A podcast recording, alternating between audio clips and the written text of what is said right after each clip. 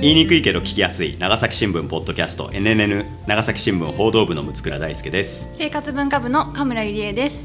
報道部の三城直也です。この番組は長崎新聞社で働く若手社員が紙面の裏側や日常の関心事について語り合い新聞の新しい可能性を追求する音声コンテンツです。よろしくお願いしおます。願いします。さてこれを配信するのは2月の下旬だとい。うことなんですけどうん。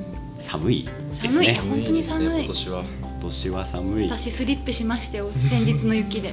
あそうなんですか。そうは人生初スリップでした。えあの車ってこと？え車で。もちろんあのもう雪がたくさん降ってた日はもういしなかったですよ。バスで帰りました。だけど2日目のもう溶けとるやろうと思って自宅に帰ろうと思ったら高台なんで、ね。高台に入る方のこう入り口の坂があるんですよ。そこでもうずるっといけるかななんかホワなんかホワイティーだなというか あのなんかなんかこう、うん、危追われてるなと思ったらいけねえのジュルジュルしてるだろうと思ってうんって言ったらジュルジュルジュルって言い始めて、えー下がったで下がりそうになってうん。怖い、でもどっちにしても進みも下がりもしないからもうゆっくりゆっくりうん。バックで降りて本当にちょっとね心もね冷えた感じでしたけど。なるほど。すごい怖かったです心も冷えたらちゃんとオチをつける そうだよ。ねちゃんとオチがないって言われてきた岡村ですけれども。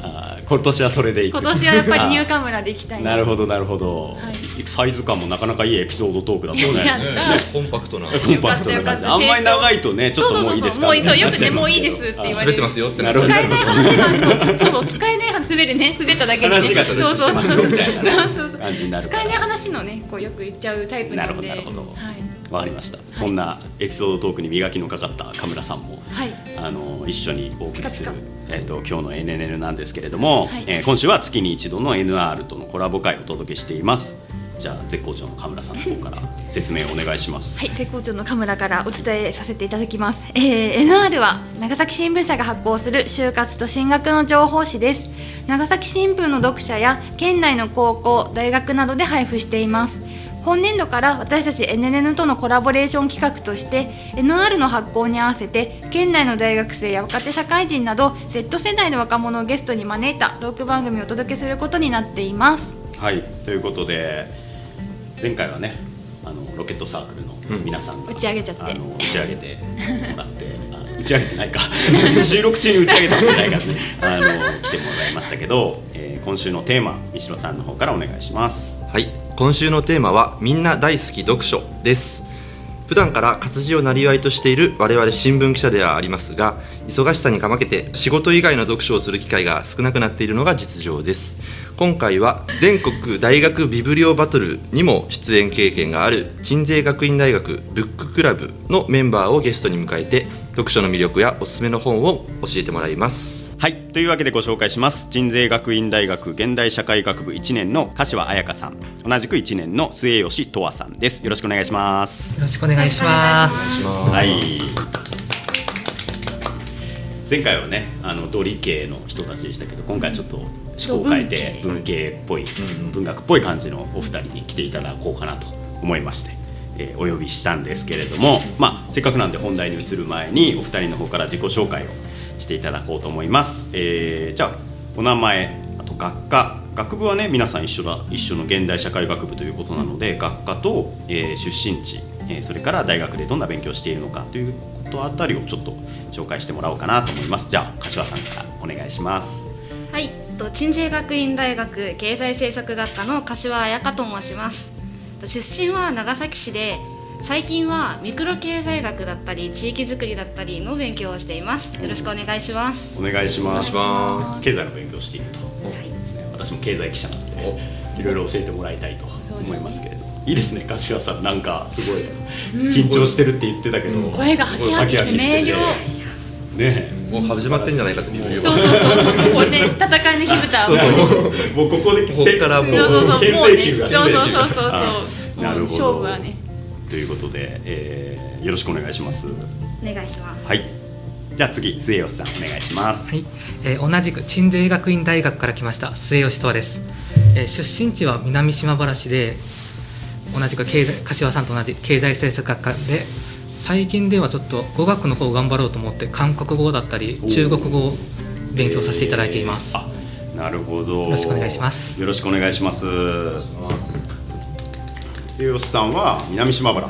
まあ、長崎県外の人にも分かるように言うと、まあ、南部の方ですね、えー熊本がねちょっと近い隔ててね熊本が。いうところに、えーお住まいと、最近は剣道小林さんがね、うん。CM で出て味噌ぼろ。味噌ぼろに扮して CM 出てたりするのでご記憶にある方もいらっしゃるかもしれませんが、えーそんな南島原出身の末吉さんと柏さんのお二人で、えー今日はお送りしようかなと思ってます。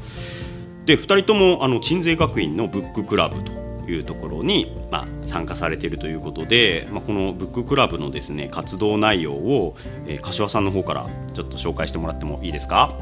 はい。とブッククラブは基本的に本に関係するイベントに参加したりとかそのイベントの企画運営をしたりして読書を楽しみ本の魅力を伝えるっていう活動をしています。主な活動場所は大学の中の付属図書館なんですけど諫早市の私立図書館などで活動をすることもあります。で最も特徴的な活動はビブリオバトルっていう書書評合戦なんですけどと今年は千葉の明海大学で行われた全国大会にも出場しました。なるほどありがとうございます。ということで本にまつわる、まあ、ブッククラブ、その名の通り、うん。本にまつわるところなんだけども、そういう全国大会ビブリオバトル書評合戦の全国大会にも、まあ、たまに出演し出場したりしていますと。これはいつあったんですか？今年は。と今年は12月25日のクリスマスにあります。ね。えー、みんながクリスマスでパヤパヤ浮かれてる間に 千葉まで行って。千葉まで行ってこんな知的競技を。いいですね。ディズニーランドに行かず知的競技にね。いいですねディズニーランドは行かずそうそうそうそう。脇目も振らず。そうクリスマスのディズニーランドなんか行かないわよ。わかんないですけど。あのということであなるほどなるほど。それ大体毎年行ってる、はいそうですね。えちなみに今ブッククラブって何人ぐらい所属されてるんですか？と結構多くてう。ん全体を私は把握しきれてないんですけど20人ぐらいあのメンバーがいます。えー。そのビブリオバトルの全国大会には大体何人ぐらいで皆さん今回は行かれたんですか？一人ですあ一人？はい。柏さんが一人。あ私じゃない。あ僕です。あすごい。末吉さんがディズニーランドには行かずディズニーランドに。行かず幸運なことに。えー、それなんか予選かなんかを勝ち抜いて。あですね。地元であった。あーあ一応地区大会があるわけですね。あですね。はい。で選ばれた一人がが末吉さん。千葉まで。おおえー県大会長崎県大会ですか？地区地区予選地区決戦本戦で本戦の予選があって勝ち上がった人が決勝戦。で勝った人がまあ1位ということで。あそうなんですね。ちなみにそのご成績は？ああ残念ながらもう決あの本戦であ。敗退しました。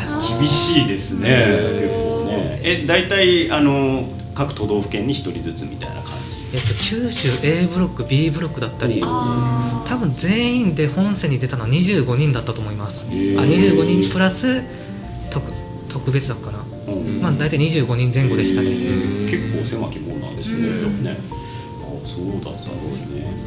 なるほどなるほど。じゃあ末吉さんはそちらにあの出場された経験もあられるということなんですけど、まあ、さっきからね当たり前のようにビブリオバトルと言ってますけれども、まあ、あのご存じない方もいらっしゃるかもしれないのでそもそもビブリオバトルってどういうものなのかということをじゃあ全国選手の末吉さんの直々にちょっとね あの説明してもらおうかなと思うんですけれども。はい、ビブリオバトルはですね人を通して本を知る本を通して人を知るというコンセプトのもと立命館大学の谷口教授っていう方が考案した新しいスタイルの書評合戦でバトラーという本を紹介する人が各5分ずつで好きな本について紹介して全員が終わったらオーディエンスというまあ観客が何どの本が読みたくなったかっていう点を基準に投票するというゲームとなっています。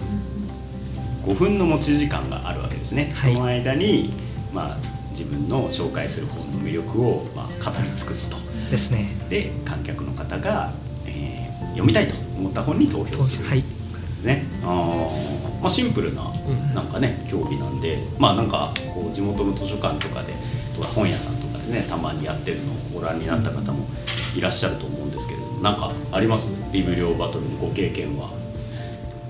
ないです。ないないそのねあ取材でそのあ見に行ったことは何回もありますけれど、うん。やったことはなくてさっきね事前の打ち合わせでお伺いしたんですけど、ね、台本がなし台本は見たらダメっていうのがルールだって聞いて結構そのビブリオバトルの取材行くとかなりお話が、まあ、高校生とかも含めてみんな上手じゃないですか。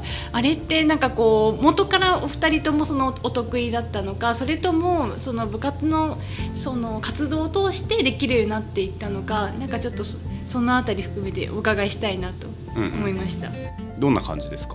と私自身は人と話すことは好きだったんですけど人の前に出て喋るっていうのは今まであまり経験したことがなくてサークルに入って先輩たちの話し方を真似してビブリオバトルをやるようになったっていう感じ。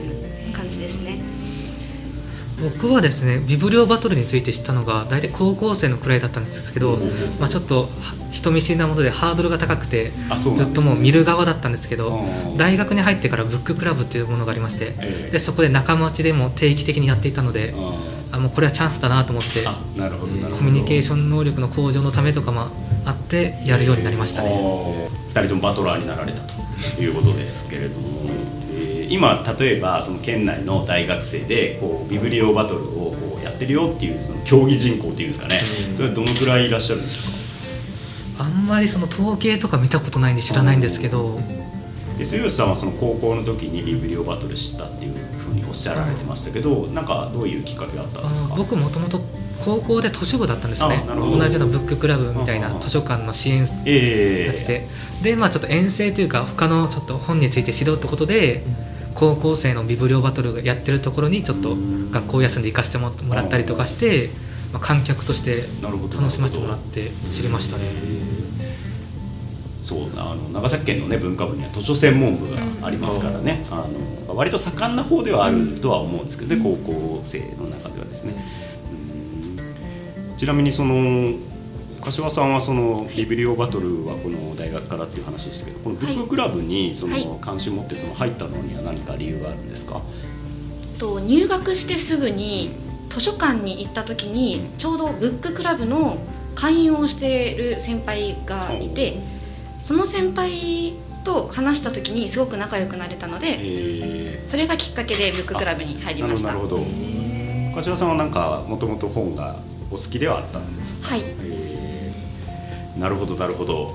そんな感じで、あのーそれぞれのビブリオバトル遍歴もはい。分かったところで、ね。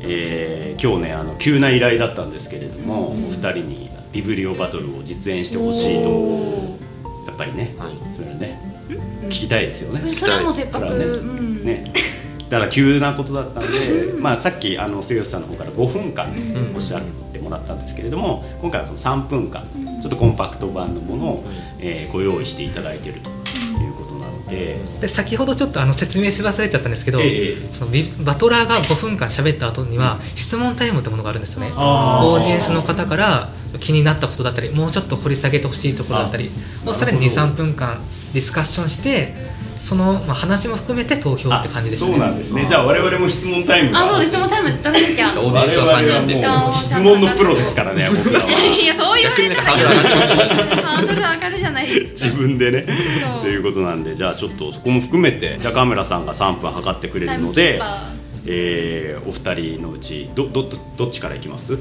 ちがいい？選んでいいよじゃんけんで決着がつきまして2番？私2番で。あ高校。戦略があるんですね。勝利した方が。末吉さんが先行ちなみに後の方が有利だったりするんですよね統計的に、ね。なんで？記憶に残りやすいんですよね印象が。確かにね。m 1みたいなもんですね。う。ん困りましたね。基準点になっちゃうから。そうだよね。強さ末吉さんよりいいか悪いかっていう話になっちゃうからね。いやこれはなかなかすでにもう始まって始まっているもうずっと始まってる、ねうん。じゃあ末吉さんの方からあの紹介してもらうということで。じゃあカメラさんの合図ではい。スタートして聞きます、うん、な用意スタートなんなんて言ったらいいですか？あそれではどうぞとかいい。普段はそのボタンを押したらチーンと音鳴るんで。じゃあチまーンで、あ すいませんなんかちょっと取りしちゃって。はい行きます。じゃあいいですか？はいお願いしますチン。はい、鎮西学院大学から来ました末吉とです。よろしくお願いします。今回はですね「狼と香辛料」という本について話していく中で、まあ、この本の魅力や得られる教訓について話していきたいと思います。まずこの「狼と香辛料」という本どんな話かっていうとファンタジーなんですけどただのファンタジーじゃありません。よくある剣や魔法出てきません。経済がメインのファンタジーとなっています。あらすじはというとガスもない電気もない、まあ、中世以前のヨーロッパのような世界で主人公のロレンスはまあ仕入れた商品を高く売れるところまで運んで売る行商人という仕事をしていました、まあ、そんなある日ロレンスの荷馬車の荷台の中にですね耳と尻尾の生えた自分のことを豊作を司る狼の化身って名乗るホロという少女が紛れ込んでいたんですよね、まあ、主人公はそのなんやかんやってその少女を故郷まで送り届けるっていう旅に出るんです。でもこの本シリーズもので今24巻まで出てるんですが先ほどのあの少女ホロを故郷まで連れていくっていうお話は17巻で終わってしまうんです。まあちょっとあのネタバレができないのであんまり言えないんですけど、まあ、とにかく2人は幸せになったんですね。ででもこの本が24巻まで続いている。さあ18巻以降は以降はってなってるんですね。本来ハッピーエンドになったらその物語は終わるんですけどこの本は続きがあるんです。ではその18巻以降の内容なんですけど幸せになった2人主人公のロレンスと狼の少女ホロ。この2人が幸せになった後幸せであり続けるために努力をする話なんですよね。例えばなんですけど、まあ、この少女ホロ寿命がとても長いんですよね人間より。人じゃないので。なので主人公のロレンスよりが死ぬ死んだ後も生き続けないといけないんですよ。すると主人公のロレンスそのホロのことをかわいそうに思って、まあ、自分が死んだ後でも一人寂しくないようにということで、毎日日記つけさせたりだったり、まあ、自分が死んだ後も何百年も残る絵画を残したりと、まあ、いろんな心温まるエピソードだったり、まあ感動できる話があるんですよね。でこういったハッピーエンドの後を描いたものってなかなかないんですよね小説。僕もあんまりこれ以外のそのハッピーエンドの後を描いた作品って知らないので一番好きな本として読んでるんですけどたまにはこういった物語の終わりの後を描いた作品読んでみてはと思います。そして最後にこの本。先ほど幸せであり続けるというフレーズ言ったんですけど僕この言葉とても深い言葉だなと思って自分の座右の銘にもしているんですけどこの他にも凡人だからこそできることだったり遠回りすることの重要さだったり他にもまあ生きていく上でためになりそうな、まあ、教訓も得られる物語なのでぜひ読んでほしいと思います、えーこれで終わりとさせていただきますね。ご清聴ありがとうございました。54秒でコンパクトに。なるほど。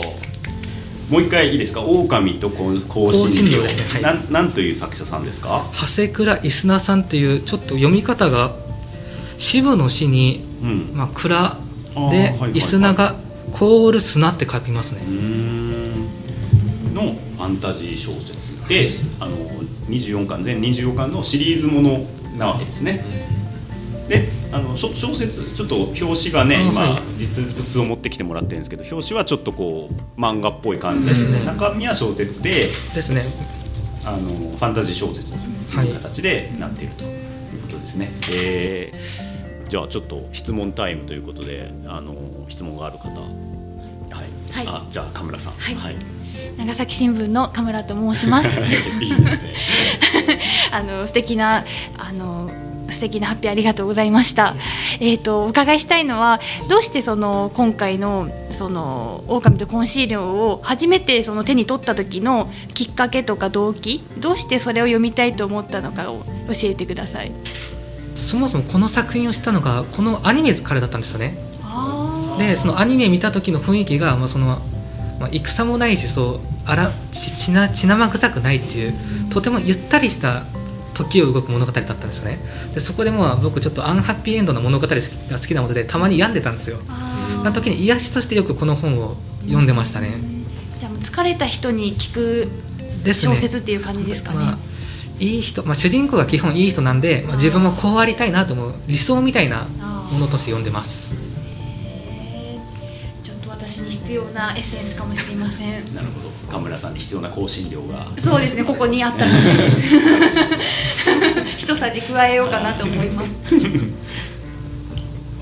じゃあ私からもはいいいですか、あ長崎新聞の三代と申しますありがとうございましたえっと気になったあの言葉があの、まあ、剣とかそういうものは出てこなくて、まあ、経済がテーマだというふうなお話があったんですけど、これなんかもう少し詳しく教えてもらえますか？実はこの質問欲しかったんですよね。さすがですねプロですね、はい。本当は5分で残り3分にした時に削った2分のところがそこなんですよね。まんまとありがたい。引っかかったです結構昔の、まあ、世界の話なんですけど例えば銀貨の銀貨の中の銀の含有量について減ったから何が起こるかとかそういうこととかあるんですね。とか信用買いっていう、まあ、今の株価の元となりそうな、うん。そういうちょっと昔の古典な経済の話がメインとなっています。うん。主人公が商人なのでそういうお金の話だったりそういう少々を書いたりとかそういう人をどう信用するかとかそういうところがメインとなっていますね狼と香辛あいいですか？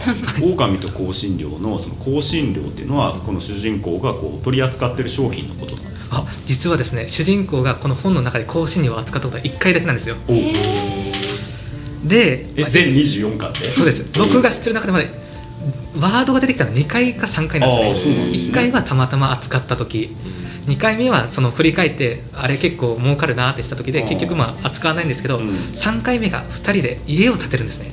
宿屋を、うん。まあ、そのさっきのハッピーエンドのところにつながるんですけど、えその店の名前が香辛料なんですよね。えなるほどなるほど。そこから多分題名は来てると思います、えーじゃあその2人があの、まあ、ハッピーエンドにつながる。かなり後半になってその香辛料という意味が分かるということなんですか？まあそこまで香辛料自体はあんまりキーパーソンとはいかないんですけど、まあ、読んだ時にあやっと伏線回収したなみたいな。なるほど。なるほどここまで来たかなとは思いましたね。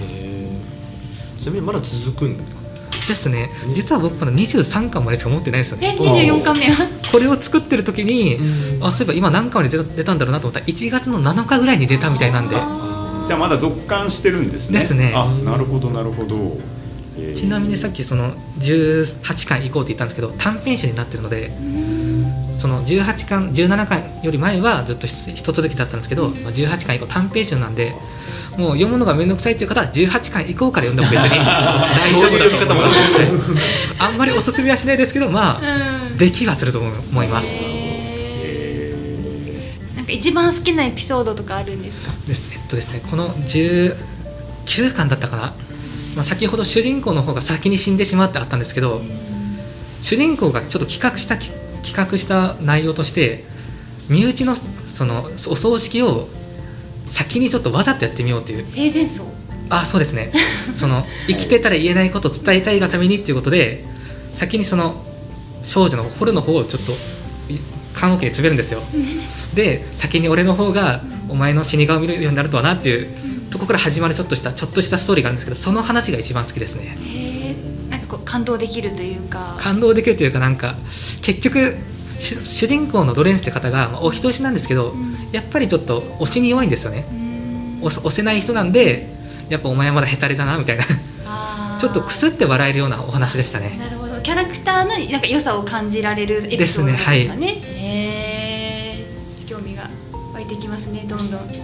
これ凡人のなんかよ良さみたいな話もちょっとされてましたけど、これはあのそのホロとロレンス以外の人々の話も含めてですね。ドラマに入ってくるっていう感じなんです。そのちょっまあ、どんな話かっていうと、えまあ、主人公も商人なんですけどそんな大きい商会の主とかじゃなくてワンマンの一人のえうんやつね規模が小さいんですよね、うんがちょっとあの大きい商会同士の、まあ、取引のちょっとまあ喧嘩みたいなところに巻き込まれて、まあ、主人公こんな化け物相手にやってられないってもうとても惨めな気持ちになるんですねでまあちょっといろいろあって、まあ、そのホロの励ましとかもあってそのでっかいその立場を持っている人はできないそのちっぽけな人間だからこそできるちょっと糸口を見つけていろいろやるっていうストーリーがあったんですけどそのことのことですね。凡人だからこそできることがあるっていうあと一個はい。あの私はあのどちらかというと救いようのないあの話の方が好きなんですよ。なんですけど、まあ、結構こう今お話聞いてると、まあ、幸せになるとか、はい。あのこうまあ、そういうお話っていうことなんですけどそれでも私でも楽しめますか？僕もそのアンハッピーエンド好きなんでちょっと共感したんですけど、たまに僕はちょっとメンタルが弱いのでそのそういうアンハッピーエンドとかなんかそういう主人公最後に死んじゃうものとか見た後にあーってなんか沈む時にあったそのその時のために買ってるみたいなのがあったのでもしお落ち込んだ時があればぜひ読んでほしいものですね。処方箋みたいなね。あーですね。薬みたいな感じですね。はい。わかりました。はい。じゃあそんな感じで質問もまだつきませんけれども、はい。結構質問の方が大変失礼いたしました。好きなだけ話してよかったです。我々もそういう性分なんでねこれは仕方ないですけれども、なかなかこれはハードルがね高くなった感じもしますけれども、うん、そうですね。どうでしょうか？柏さんも準備できましたか？ちょっと2番にしたことを後悔 こういうこともあるんですかね？やっぱりなんかこう自分より先にね言ってもらったと思ったら実はその人の後がプレゼンがすごく良くてみたいな。これもまた全国大会の話なんですけど、ええ。僕の2個前の人が自分で書いた本を出したんですよね、もうその時は僕終わったなと思って。ああ、すごいそれもありなんでもその人は勝たなかったんですよ。だからまだ分かんないと思うんで頑張ってもらいたいです。インパクトはね。はい。絶望でしたね。もらえた気がします。塩を送っちゃったかな。お願いします。はい。じゃあ行きます。はい。チーン。はい、早速ですが今日私が紹介するのは「きっと明日はいい日になる」という本です。さっき末吉さんが紹介した本は疲れた人に聞く小説だったと思うんですけど私が紹介するのは疲れた人に聞く詩集です。インスタグラムに毎日必ず一編の詩を投稿する筆者の200万いいねを集めた182個の言葉が詰まっています。私がこの本に出会ったのは高校時代で資格試験と定期試験の勉強を同時にしなきゃいけなくてで頑張ってるのに結果が出ない。そんな時でした。この本の帯にある「読むだけで前向きになれる」という言葉とパステルカラーで彩られた可愛い見た目に惹かれて手に取りました。見た目だけだと結構厚さがあって読むのが大変そうだなって思ったんですけど開いてみたら1ページ1ページの文字がすごく少なくてページのデザインもすごい可愛くてすぐに読み終わりました。この本の中で私が好きな言葉を一つ紹介すると比べるなら昨日の自分と信じるなら今日の自分をという言葉です。この本にはこのような読むだけで見方が変わる考えが変わる頑張ろうと思えるそんな言葉がたくさん書かれています。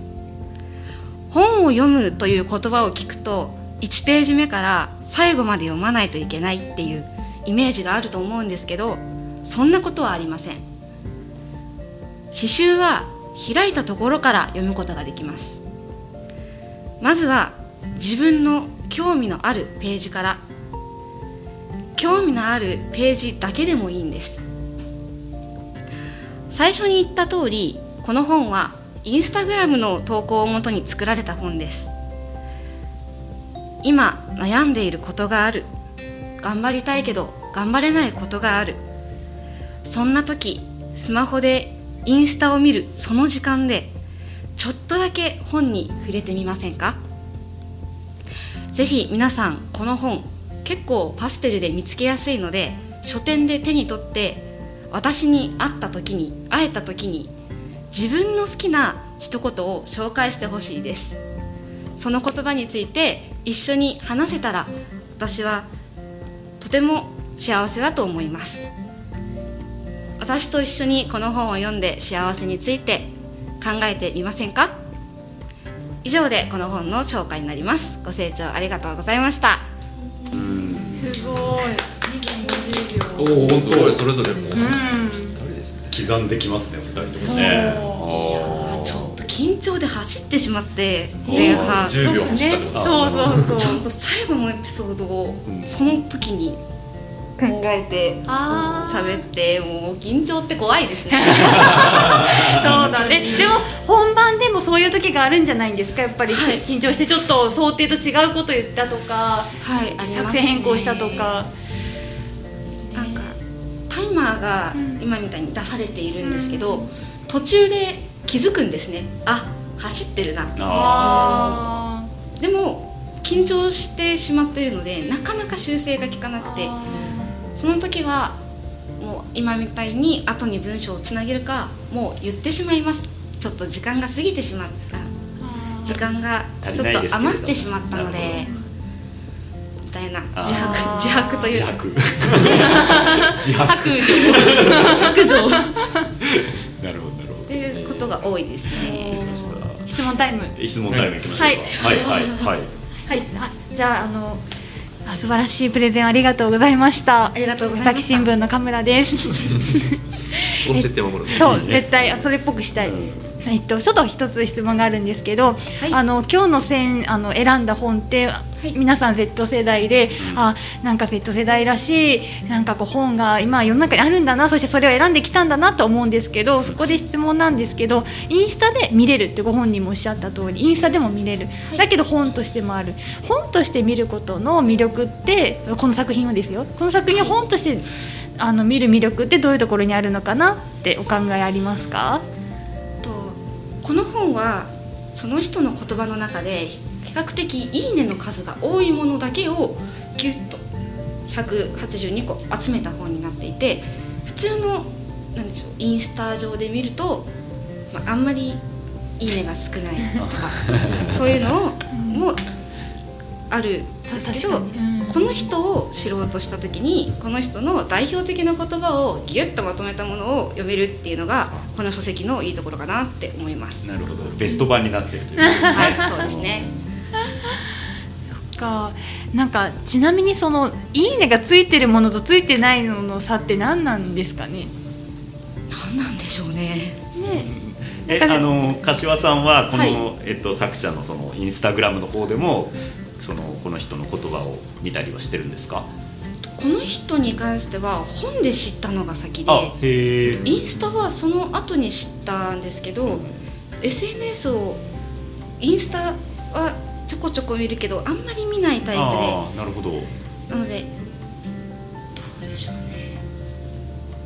すいません質問が飛んでしまって。あいやいやい うんや。うんなんかあるある。み見たりする。そのインスタではじゃああんまりみ本で読む方が多いわけですね、うん。この人の言葉はね、本で読む方が多いです。なるほどなるほど。えー、いやうんどうぞあ長崎新聞の三代と申しますあの先ほどあの末吉さんにあの質問したものなんですけれども今の質問に関連してあの本は普段は、あの柏さんはこうなんか持ち歩いてたりされるんですか？それともなんか家の本棚のなんか手の取りやすいところに置いてるとか普段どんな風な使い方をされてるのかなっていうのをあ例えば読む時のタイミングとかそういうのも教えてもらえますか？この本で言うと私は何かに悩んだ時元気をもらいたい時あと怠けてるなと思う時に読んでます。意外とインスタとかに上がる文章ってポジティブな前向きな言葉が多いと思うんですけどこの人はこう喝を入れるという意味で前向きにもしてくれる言葉を結構本の中に入っていてなので大体そのタイミングで読むことが多いです。でこの本はと机の上に結構置いてることが多くて1ページで大体詩が終わるのでちょっと疲れたなって時とかもうさって取って読むっていう感じですね。どんなカツを入れる言葉があるんですか？とですねさっきのさっきのああの挙げた言葉にもなるんですけど比べるなら昨日の自分と信じるなら今日の自分をっていう言葉の中で結構他の人と比べてしまうことって多いと思うんですよね。で他の人と比べてこの人はああだからこうだからって言ってしまうけど比べるなら昨日の自分と比べて昨日の自分より自分が成長してるのかっていうところに目を向けてみたいなそういう前向きだけど心が変わるっていうかシャキッとするっていうかそういう言葉があります。ちょっとチクッとこうたしなめるような意味合いもあるけど、い。でも結果その読んだ人を前向きな態度姿勢にさせる言葉っていうことですかね。はいそうです。私に必要な本かもしれませんねこちら。面白いですね。でもあの 末吉さんもそうだしその、なんだろう。こう自分のメンタルをメンタルヘルスといいますか自分のメンタルのこう元気がない時とかに、まあ、ちょっとげ元気をチャージしたい元気をもらいたい。で末吉あ、えー柏さんの場合はプラスこう自分を鼓舞したい。自分を励ましたいっていう時にこういうこの本を手に取るというのでこうなんか本によって自分のこうなんだろうメンタルとか、あん。の心の状態をこうなんかこうね整えることに使っているっていうのが結構新鮮だなとい。う感じがしましたけれどもね。え柏さんもあのはい。182個の詩は全部もう読まれた？ん読みました。ですね。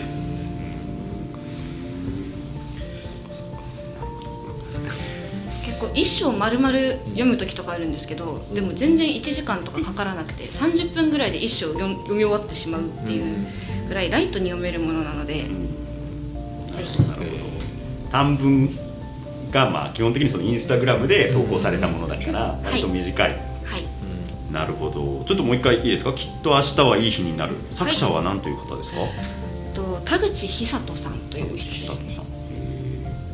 そんな感じでお二人のプレゼンを聞いてまいりましたけれども、なかなかちょっと本の種類がちょっと違ってね、うん。2人ともね。だけどなんかこう本に対するアプローチとか本によって得ようとするアティチュードみたいなのは、結構共通するところもあるのかなってりもしたんですけれども、なるほどどうでした？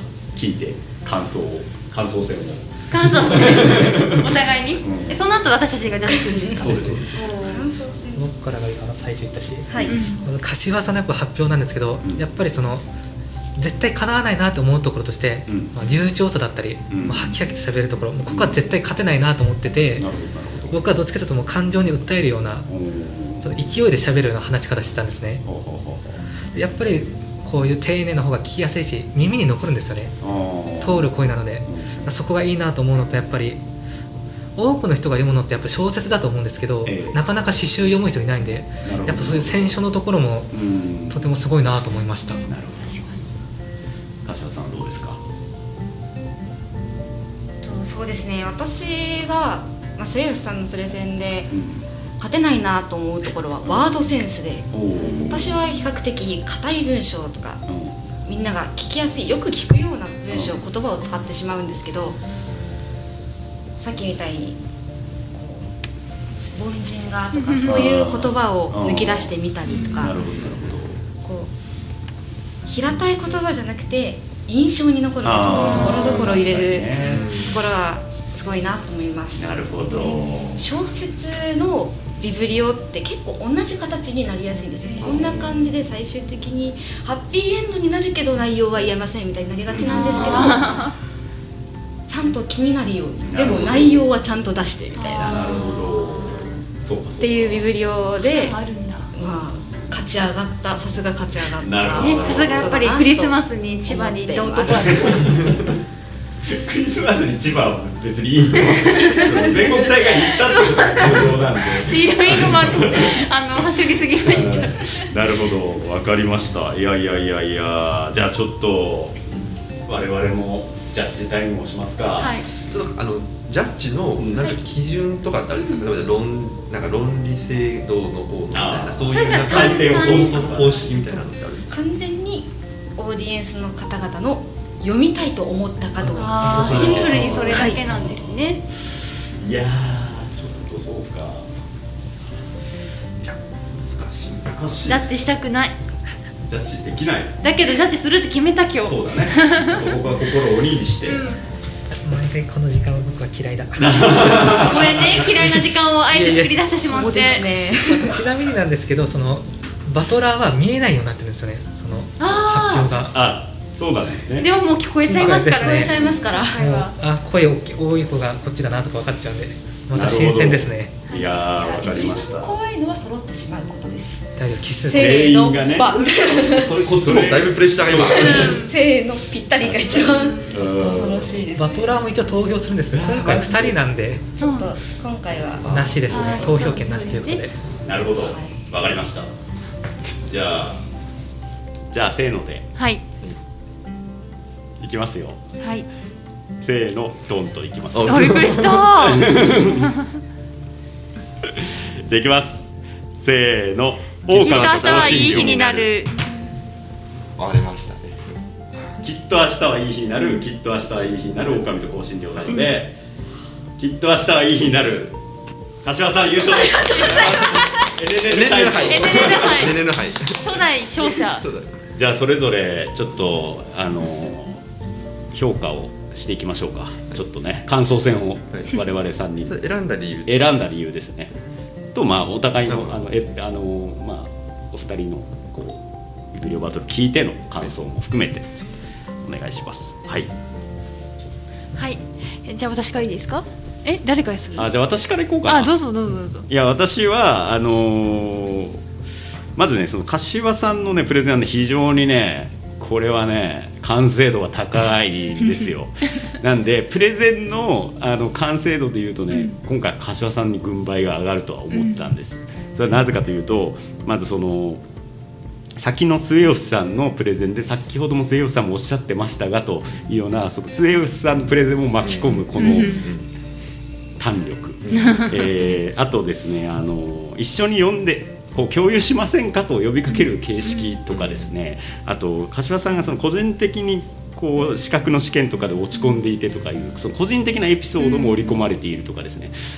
かなりこう完成度の高いプレゼンだなと思ったんでこれは柏さんかなって聞き終わった後は思ったんですけどあのその後ですねこういろいろこう柏さんの話でそのワードチョイスが杉吉さんのワードチョイスがあの素晴らしいという話をしてていやそうなんですよ。こうえあの凡人だからの良さとか遠回りすることの重要性なども描かれているっていうこの部分が非常に気になったっていうのとあとあのまあ個人的な好みとして私はそのさっと読める詩集よりもずっしりのその大河小説っぽいところもちょっと惹かれたっていうのもありまして今回は狼と香辛料にちょっと一票投じさせていただきましたが、二人とも素晴らしいプレゼンでした、ありがとうございましたありがとうございまありがすとうございます。審査員審査員っぽい。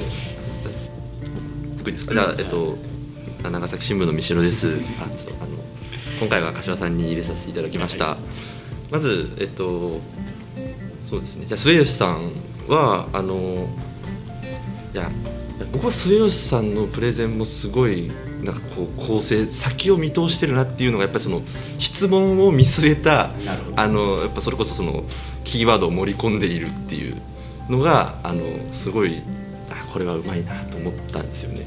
であので、まあ、まんまとそこにこう乗っか乗っか気づかずに乗っかっていたっていうのがですねいやすごいと思って。メンタリストかと。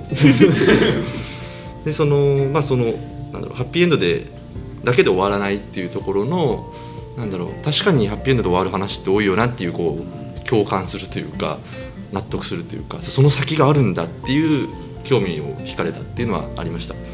で、えっとその後その柏さん先ほど六倉さんも言ったように、まあ、やっぱりその前を受けての受けてのはじ受けて始まるっていうところがあこれがビブリオバトルなんだなっていうのをまず実感したんですけど、えっと、最大の、まあ、今回柏さんを選んだ理由は今回最初この収録の冒頭でもあったんですけどやっぱり僕もやっぱり忙しさにかまけて仕事以外の読書をししてないんですよね。でその中ででも自分が読みたい本もちょっとまあもともとあってまだ積んでる本があって でそのさらにそれをじゃあどっちか選ぼうってなった時にまあ今回はその柏さんの詩集ちょっとした時に読めるっていうところを選んだっていうのとそのそこをちゃんとこう訴えてくれたっていう柏さんがあの訴えてくれたのとあと怠けてる時にも読むといいですよっておすすめしてくれたのも僕も怠けがちなんでああこれは自分に言われてるなっていうふうに感じました。ということで、えっとまあ、今回は柏さんちょうど今自分の状況に響いたっていうなるほどのがありました。現実的にこの本だったら読めそうだというのもポイントとしてあったんですね、なるほどね。ありがとうございます。はい。じゃあ岡村さん。今日はお二人ともありがとうございました。無茶ぶりに付き合っていただいて。えっとそうですね。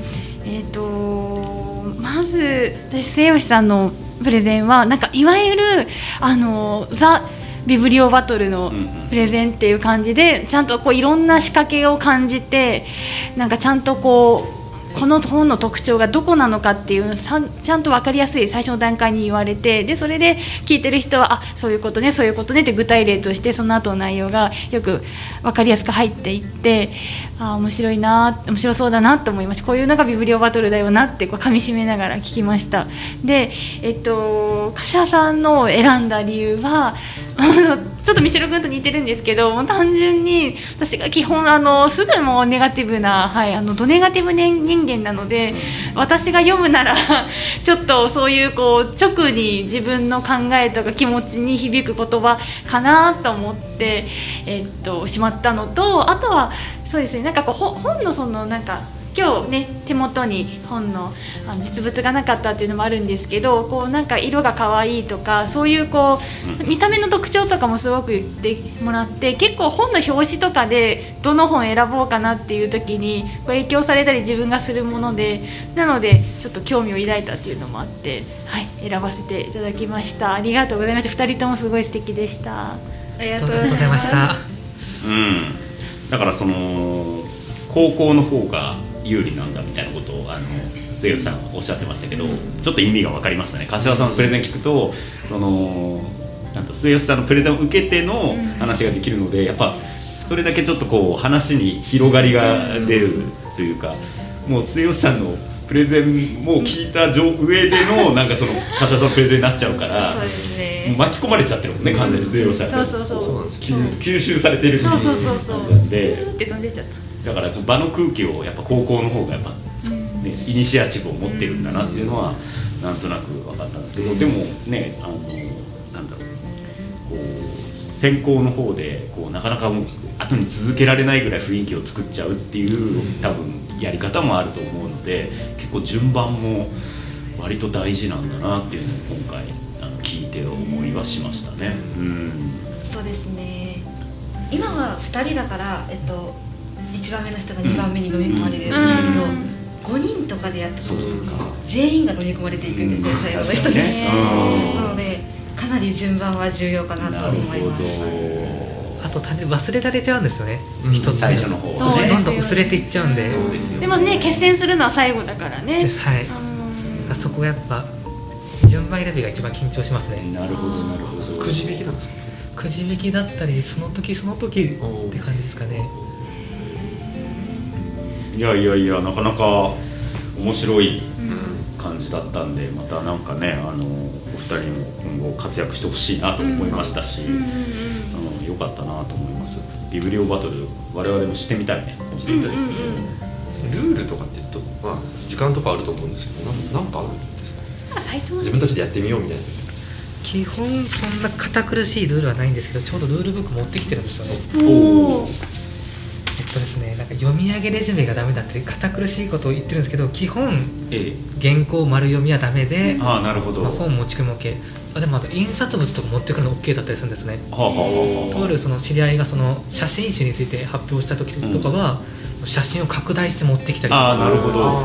だいぶ結構自由性のあるやつなので、構基本のルールさえして知っていれば特にルールに抵触することなく楽しくできると思います。なるほどなるほど。フリップ使ってもいいわけですね。うんあれば。小道具も OK ですあね。あ小道具も OK 鳴り物とかも。鳴り物？何をしようとしてるんだ。異色のバトラー逆にわざとちょっと漫画縛りだったりとかああなるほど。ジャンルを狭めてやるのも面白かったりします。そうですね。うん確かに。それするとまたちょっと勝負の方向性も変わってきたり皆さんのアプローチのなんか違いとかも際立ってくるような気がしまですすねねはい。なるほど。わかりました。ちなみにこうお二人は今回はあのそのファンタジー小説とあの詩集詩集というあのセレクトだったんですけど、はい。こうよく読むジャンルとかそういうのはあるんですか？僕もやっぱ基本まあ詩集とかよりは物語やっぱ自分の知らない体験をしたいとかがあるので物語が好きですね。作者とかでいうと百田直樹さんとかがあー。前冊読んでるわけじゃないですけど、まあ、その方の本がやっぱお気に入りが多いですね。永遠のゼロとかの百田さんですね。はい。なるほどなるほど。柏さんは？私は今回紹介した詩集だとか、あとはそれこそ関連で自己啓発だったりとか、そういう系の本が多いですね。あとは経済系の本が好きでだから数字が好きでそういうのを取り上げた本は結構好きです。一番好きな本は「サラダ記念日」っていう詩集なんですけど、はいはいはいそれも読みやすくて結構おすすめです。なるほど。サラダ記念日は我々も知ってますね。さすがにね。何月何日だったっけ？うんバカずれました。7月7月10日だっけ？なんかそれぐらいの日かもしれません記念日は。忘れてしまいましたけど、はい。まあなるほどなるほど。へえ。ました。じゃあ結構本の好みでも結構いろんな方がブッククラブにはいらっしゃるということなんですね、はい。なるほど。わかりました。というわけでたっぷり1時間ぐらい喋ってまいりましたけれども田村さん三代さんどうでしたか？そうですね。なんかこう本の楽しみ方が広まるというかなかなか本って一人で完結してしまう行為なの読書っていうのは一人で完結してしまう行為なのでこう人と共有するっていうのがこんな風にこう広がりを持ったなんかこうこれだけで盛り上がれるようなあの営みなんだなっていうのを改めて気づかされたので私もちょっとはいあんま鳴り物扱わないで ビームリオバトルやってみたいなと思いました。いや私もその本を読む時は結構あのただ流し込むっていう感じなんですよ。だからそれをじゃあ何がどういいのかみたいなのをあんまりこう言語化しない読み方をするのでなんかでもそれってまた一歩先に行けるなっていうのをちょっと感じました。ただ受け入れるだけじゃなくてさらに発信するっていう魅力みたいなのを感じました。なるほどなるほど。わかりました。お二人はどうでしたか？今日は。まあ今回こうやってちょっとちゃんとした場で話すっていうの結構初めてでとても緊張したんですけど、うん。やっぱり自分の好きなものを話すとやっぱ饒舌になるしやっぱ楽しいことなんで、うん。まあ、少しでも好きな本について話せたこともいい経験ですし今回ちょっと感想をいっぱい言ってもらったんですけど、ん。こんなになんかちゃんとした理由でその選んでくれたとかそういう聞く機会がなかったんでとても次につながる回だったと思います。ありがとうございました。たまにプレゼンしに来ていいですよね。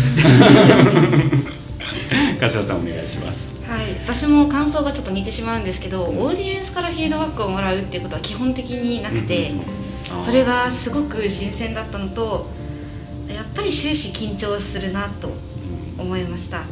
音声収録というこう編集してくださるっていうのを分かっててもやっぱり いつもと違うわってこんな感じなんだなっていうのがすごい分かってでも楽しかったです少しでもこれで、まあ、ビブリオバトルとか本を読む人が増えてくれたらいいなって思いました。なるほど。いやいやいや。柏さん割と身振りもこう割とね交えながら話してるからちょっと引き込まれちゃうよね。なんか見ててね。いや動いちゃうんですよ。伝わる伝わる。思いましたけどね。うんいやいやあの好きなことをねお話しして結構楽しかったですって言ってもらってっていう話なんですけれども、まあ今回この NR 結構あの大学生とかをお呼びしてお話ししてるんですけれども基本的にやっぱ皆さん好きなことを話してくれるので、なんかそういう時ってやっぱ人を生き生きするのでなんかまあ今回もあのお二人も楽しそうにお話緊張しながらも楽しそうにねお話ししてくれてすごく良かったなと思ったのとやっぱりちょっとさっきもちょっとあのたんですけどこうお二人がその本を読むことを通してなんかこう自分の心にこうどういう影響があるのかっていうのをこう考えながら読んでるっていうのがすごく新鮮であの良かったです。であの本読んだ本をすごくアウトプットすることって本を通して人を知るってねあのさっき末吉さんもおっしゃってたんですけれどもあの本当に本を通して自分を知ろうとしてるんだなっていうことがこうすごく伝わってきたのでなんかそういう本の読み方を今の若い人たちがしてるんだなって思ったのでそれがすごくあの勉強になりました。私も何かあの本を読読みたくなりましたね。なんかね。ということで、えー今日は2人ありがとうございました。ありがとうございましあた。じゃあ田村さん三代さんお願いします。はい、この番組 NNN は毎週金曜日午後6時に配信しています。Apple Podcast、Spotify、Google Podcast、Amazon Music などの各種配信サービスでお楽しみいただけます。NR とのコラボ会は長崎新聞社公式サイト内の NR のページからまとめて聞くことができますのでチェックしてみてください。番組へのご意見ご感想は概要欄の投稿フォームからお寄せください。NNN、NR それぞれの公式ツイッターもあるのでぜひフォローしてください。はい。今週のゲストは鎮西学院大学現代社会学部1年の柏彩香さん。同じく1年の末吉とわさんでした2人ともありがとうございました。ありがとうございました。長崎新聞ポッドキャスト NNN お送りしてきたのは長崎新聞報道部の六倉大輔と生活文化部の神村ゆりえと報道部の三代直江でした。それではまた来週さようなら。さようなら